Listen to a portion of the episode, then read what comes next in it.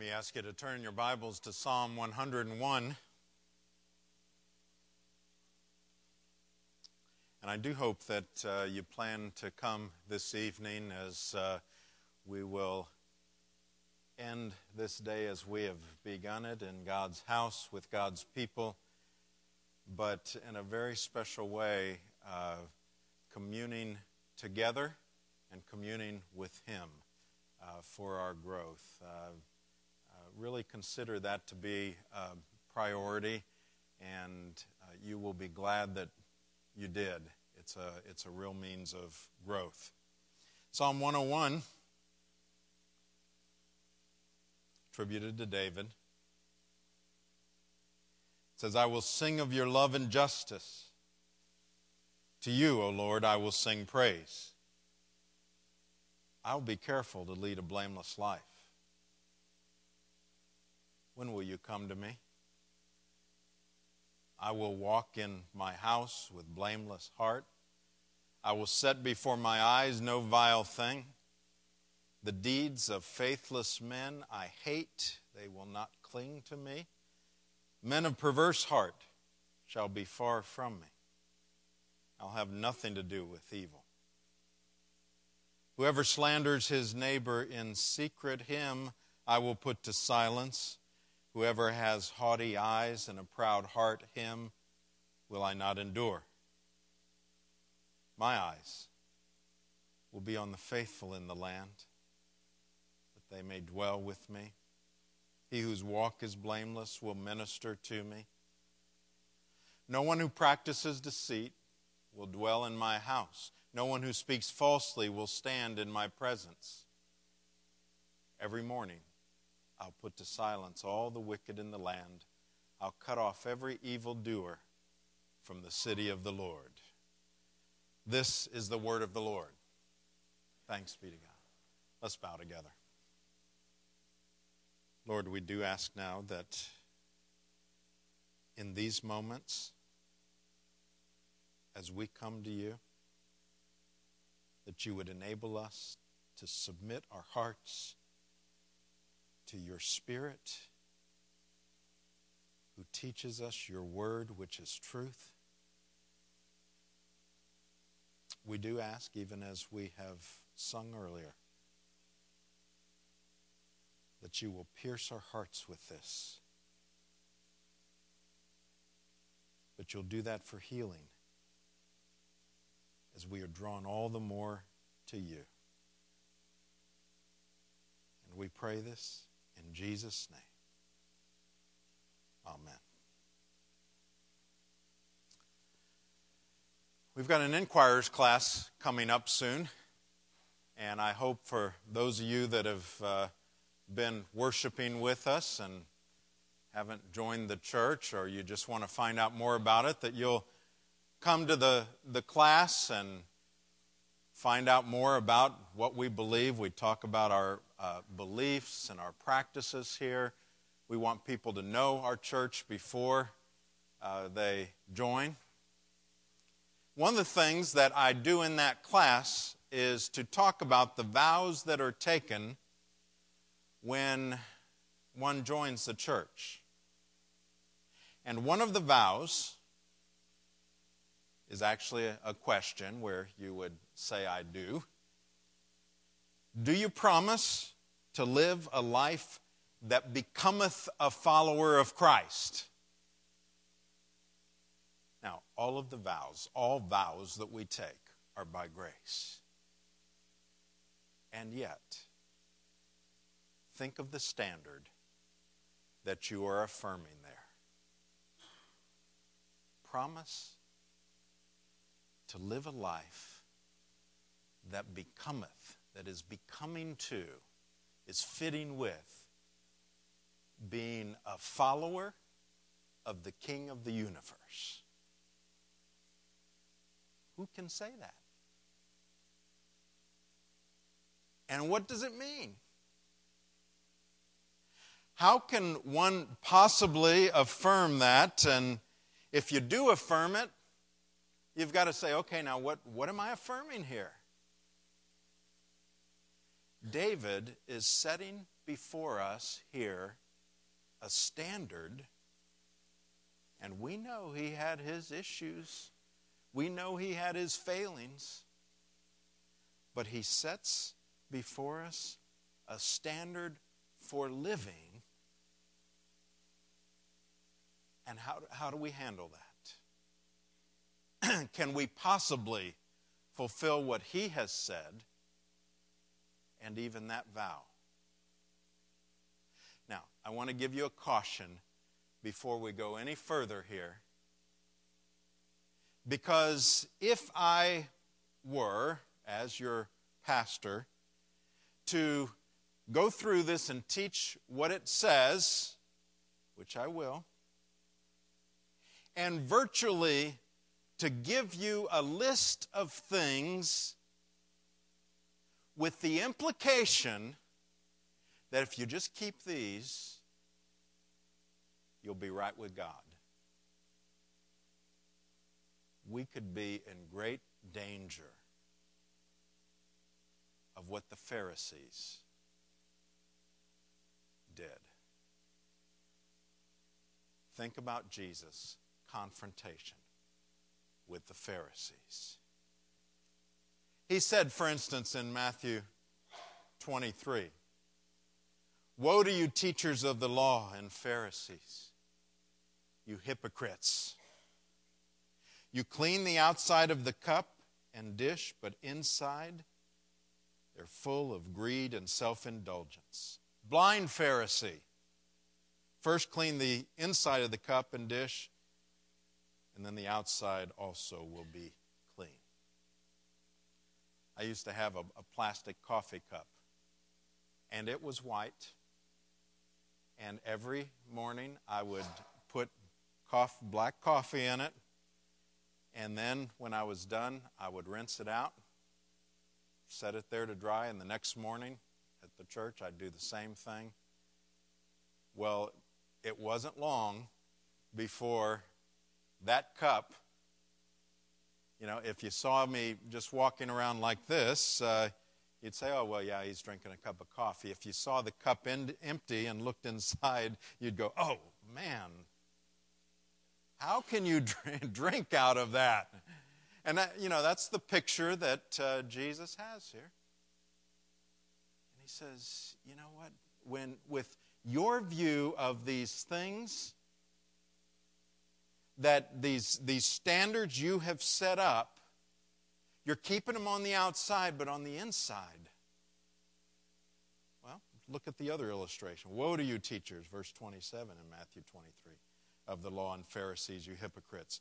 You're like whitewashed tombs, which look beautiful on the outside, but on the inside are full of dead men's bones and everything unclean. In the same way, on the outside, you appear to people as righteous, but on the inside, you're full of hypocrisy and wickedness. Jesus did not and would not accept, even for a moment, that it was okay to do these things on the outside, and if you just did these things on the outside, so from everyone's perspective, you looked as though you were being obedient. He never accepted that that was sufficient. And he looked into the hearts of these Pharisees who paid such close attention to the outside, and he said, You're rotten on the inside. And that makes you a hypocrite. So, how do we keep from being hypocrites? And what's our perspective here? Well, let's take a look because I, I think David begins and we will see later where grace fits into all this. But David begins by showing us the right perspective for us to avoid that hypocrisy. It starts with a worship relationship with God. I will sing, verse 1, of your love and justice. To you, O Lord, I will sing praise. If our incentive for a cleansed life is just to look clean for other people, it won't last.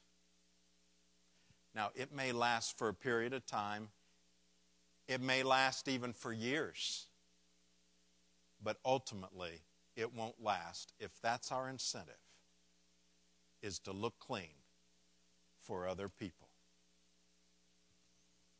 It's got to go deeper to who we are in Christ, to our very identity, to our core. That's what he was talking about with the Pharisees. That's, that's where they were not dealing with their real issue.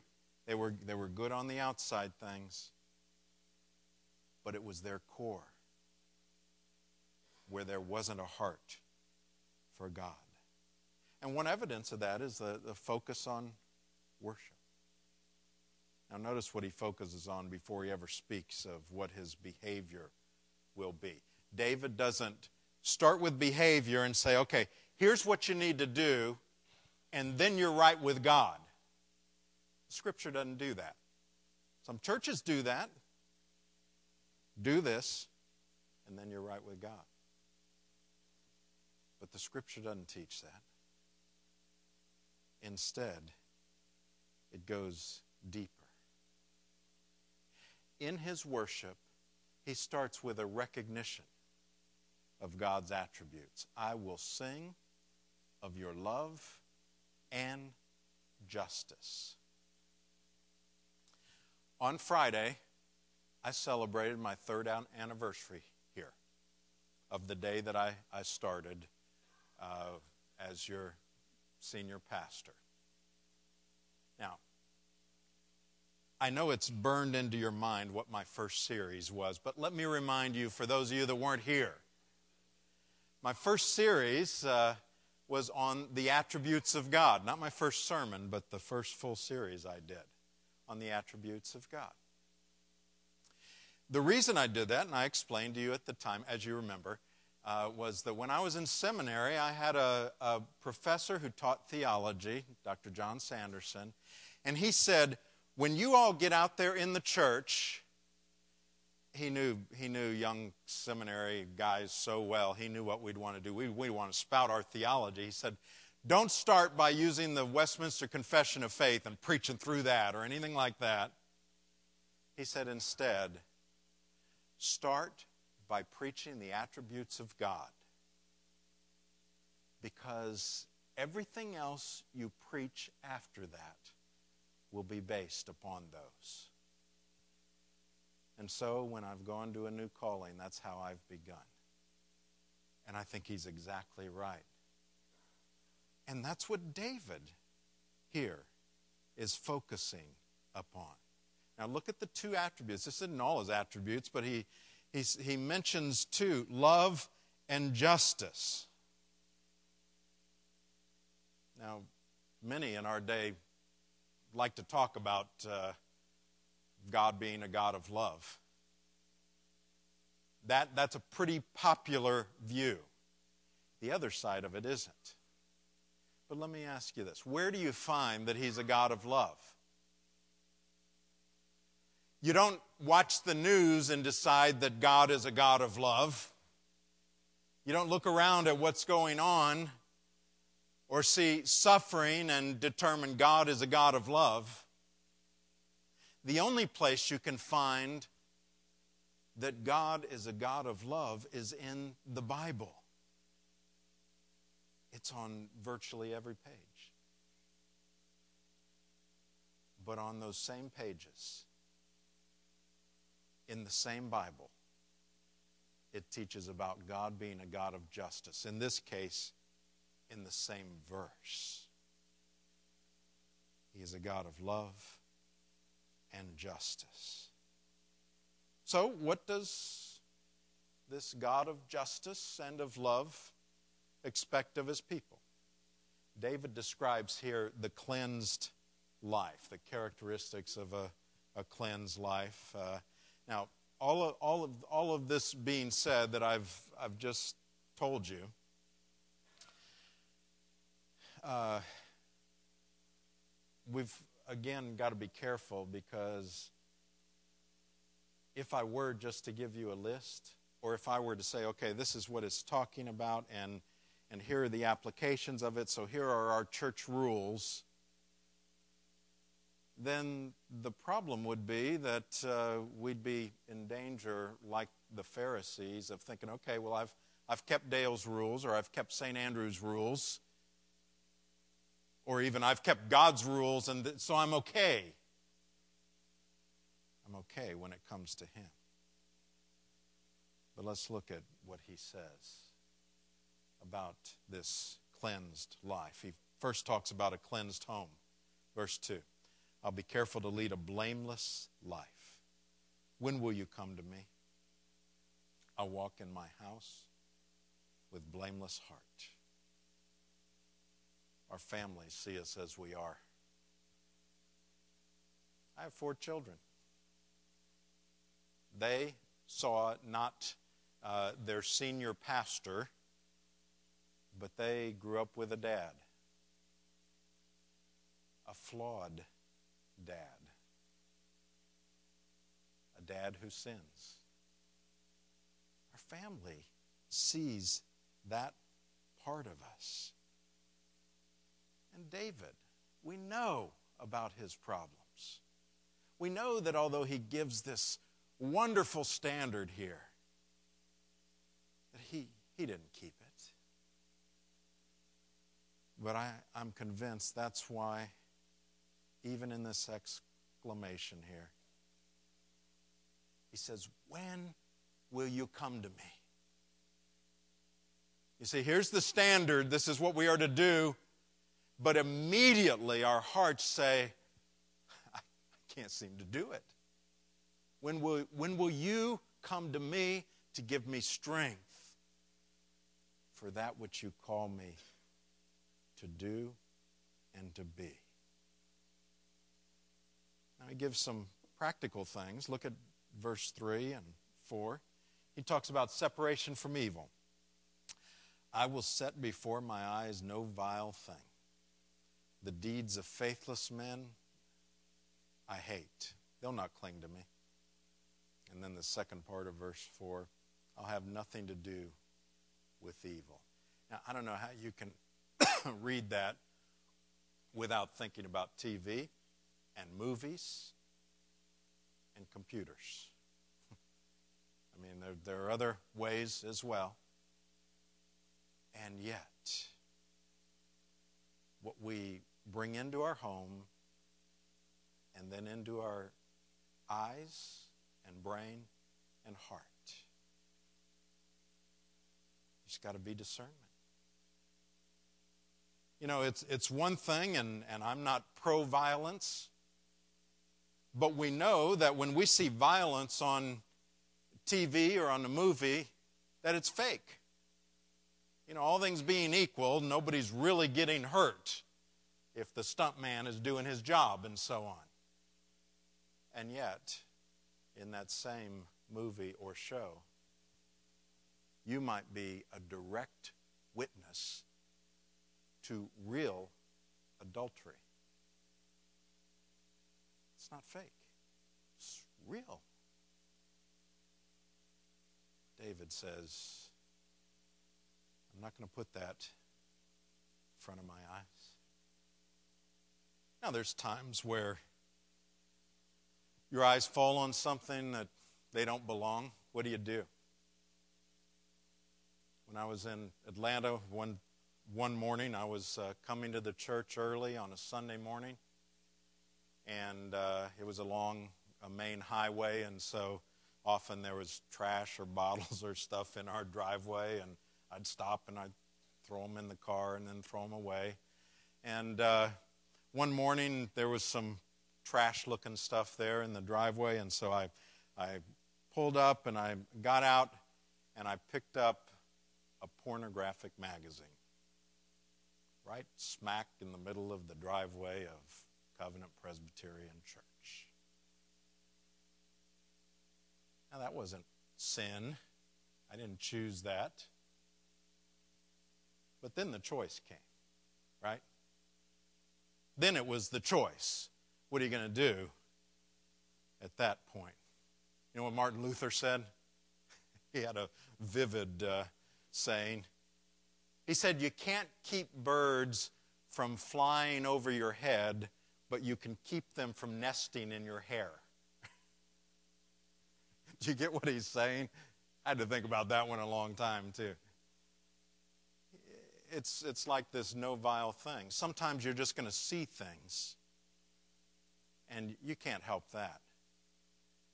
But it's what you do next, whether you dwell on it, whether you permit them to seep into your life. I was preaching at uh, a conference in Miskolc, uh, Hungary. And I had various teaching assignments, and then one of the evenings that I was preaching, and they had different uh, speakers each night for the, the big program, and uh, one of the nights they gave me the subject, and they had told me a couple months before, we would like you to speak to these young Christian workers on sexual purity. Now, when I got there, I found out that was the hot potato that nobody, nobody wanted to speak on. And so that was my topic. And so I did speak from God's Word that night through translators in various languages. This was a group of young Christians from various parts of the world that were in that country, and they were going to fan out for an evangelistic thrust. They were being trained.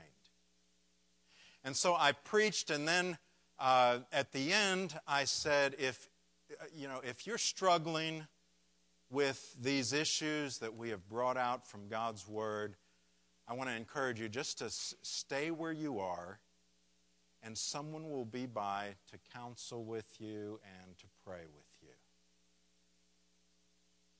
And to all of our shock, there were dozens who remained in the room.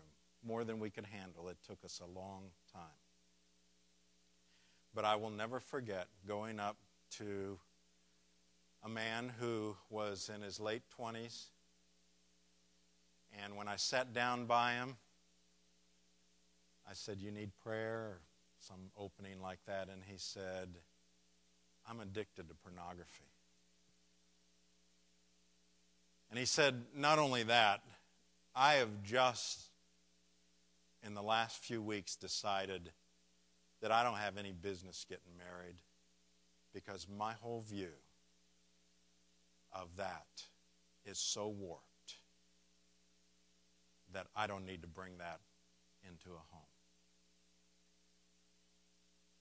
Don't ever kid yourself that we're talking about people out there It is rampant among God's people. And that's why God's Word speaks to it. Very much related to that. He goes on and talks about separation from evil persons.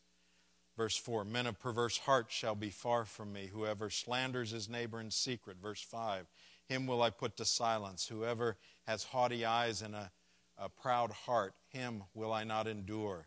No one who practices deceit will dwell in my house. No one who speaks falsely will stand in my presence. Every morning I'll put to silence. Verse 8 um, All the wicked in the land. I'll cut off every evildoer from the city of the Lord. Now, it's not that we can't speak with those that would fall into these categories. I mean, they, they need Christ, right? So it's you know, in terms of the separation, what's it mean? Because here at St. Andrews, we encourage on Sundays our people to go out and be a part of the community and your work and your school and build relationships, ultimately in the name of Christ. And you, you, you do need to ask the question well, would you know, would Jesus be here where I am, out here in the community? More often than not, the answer would be absolutely he would be here. He might be criticized for being here, but he would be here. And so then you ask the next question what would he be doing here, and how would he be influencing those that are around him. And that often is the difference. What difference does it make that he's here? And so, what difference does it make that I am here with these who need Christ? And then he talks about in verse 6 clinging to the faithful and the pious. My eyes will be on the faithful in the land, that they may dwell with me. He whose walk is blameless will minister to me. Those are God's people. And David is saying, he's giving a contrast. He's saying, okay, here are the evil ones, the slanderers and all that. That's not where I'm going to get my counsel and my fellowship. I, you know, I may be among them, but not of them. But he said, it's the faithful ones in the land. They may dwell with me. See, that's the difference. It's one thing to be around, it's another to dwell with others. David knew how crucial God's people were in his life. David knew that though he had fallen and though he had failed and fallen into grievous sin, that God used his people, specifically Nathan, to come to him and to tell him the truth that God used then in his heart to bring him to repentance. David had not cut himself off from God's people, and God used that. And so here's what you've got to be cautioned of, all of us. If you find yourself, you know, yes, I, I'm, I'm with folks in the community, and so in fact, I'm starting to like the way they're counseling me more than I like what I'm hearing among God's people.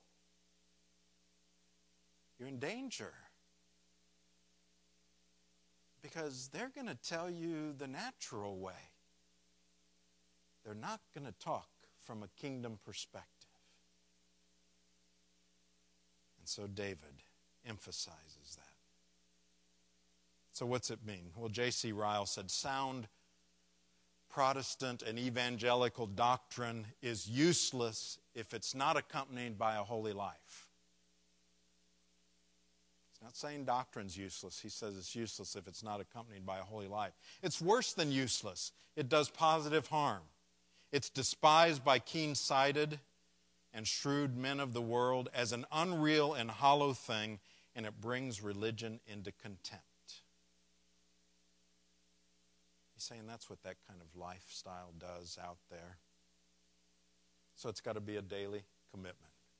Verse 8 Every morning I will put to silence all the wicked of the land, I'll cut off every evildoer. It's an every morning, every day thing. We talk about preaching the gospel to ourselves daily. Not that you get saved every day, but we need the gospel every day in our life. So, where's grace come in? Sounds like, Pastor, uh, that's all pretty legalistic. You ended up giving us a list after all. I'm telling you what God said here. Don't ever think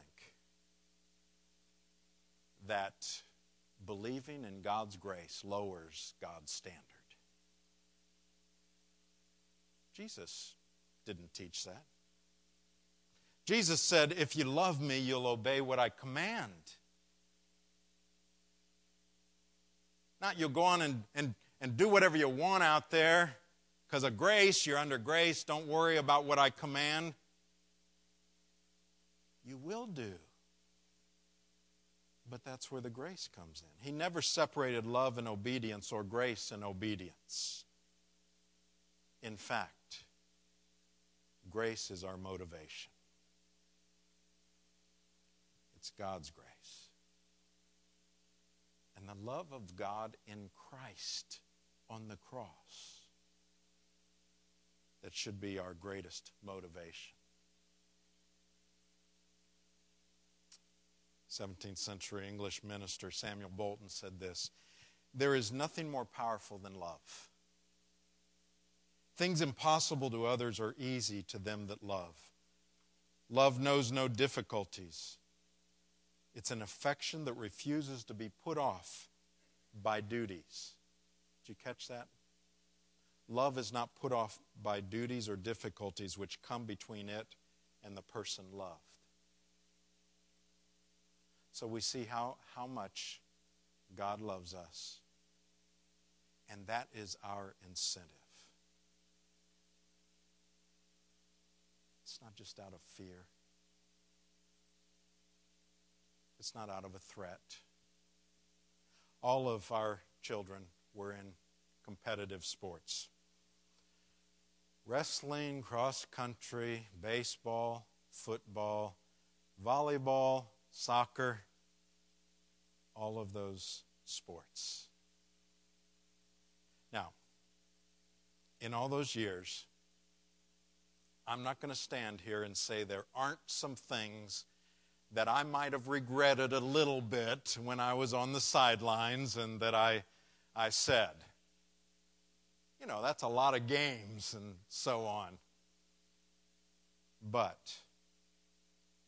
to my knowledge, I never tried to motivate them by threat or demand. Think what it would be like. You had a wrestling match. Pin him, stupid. Kids, don't say stupid. That's I'm using me that as a bad example. Don't say stupid. Or a cross country. Run, you lazy bum. You think that would have helped their performance? I'm convinced not only would that not have helped, it would have hurt their, their ability to keep going.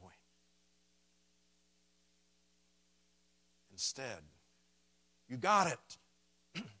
Keep it up. Pick off those runners one at a time, you know, whatever you could say in a positive sense. That's why grace and love are our motivation. But God's grace also relates to our ability. Verse 2 says, I will be careful to lead a blameless life. And then, right on the heels of that, when will you come to me? You see, that's the balance there. Our obedience, but Him giving us the ability to obey. I will do this. When will you come? I need you. And that's the balance. So, where do we get grace? Well, in our Westminster Confession of Faith, there is a question about the ordinary means of grace.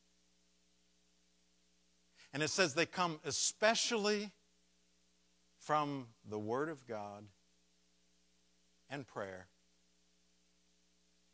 and the sacraments. You have today and you will in Sunday school, heard the Word of God to be strengthened. You have the ability to pray at any time and all time. Tonight, will you come and be strengthened for the battle by being nourished by the Lord's Supper? for his grace. Let's bow together.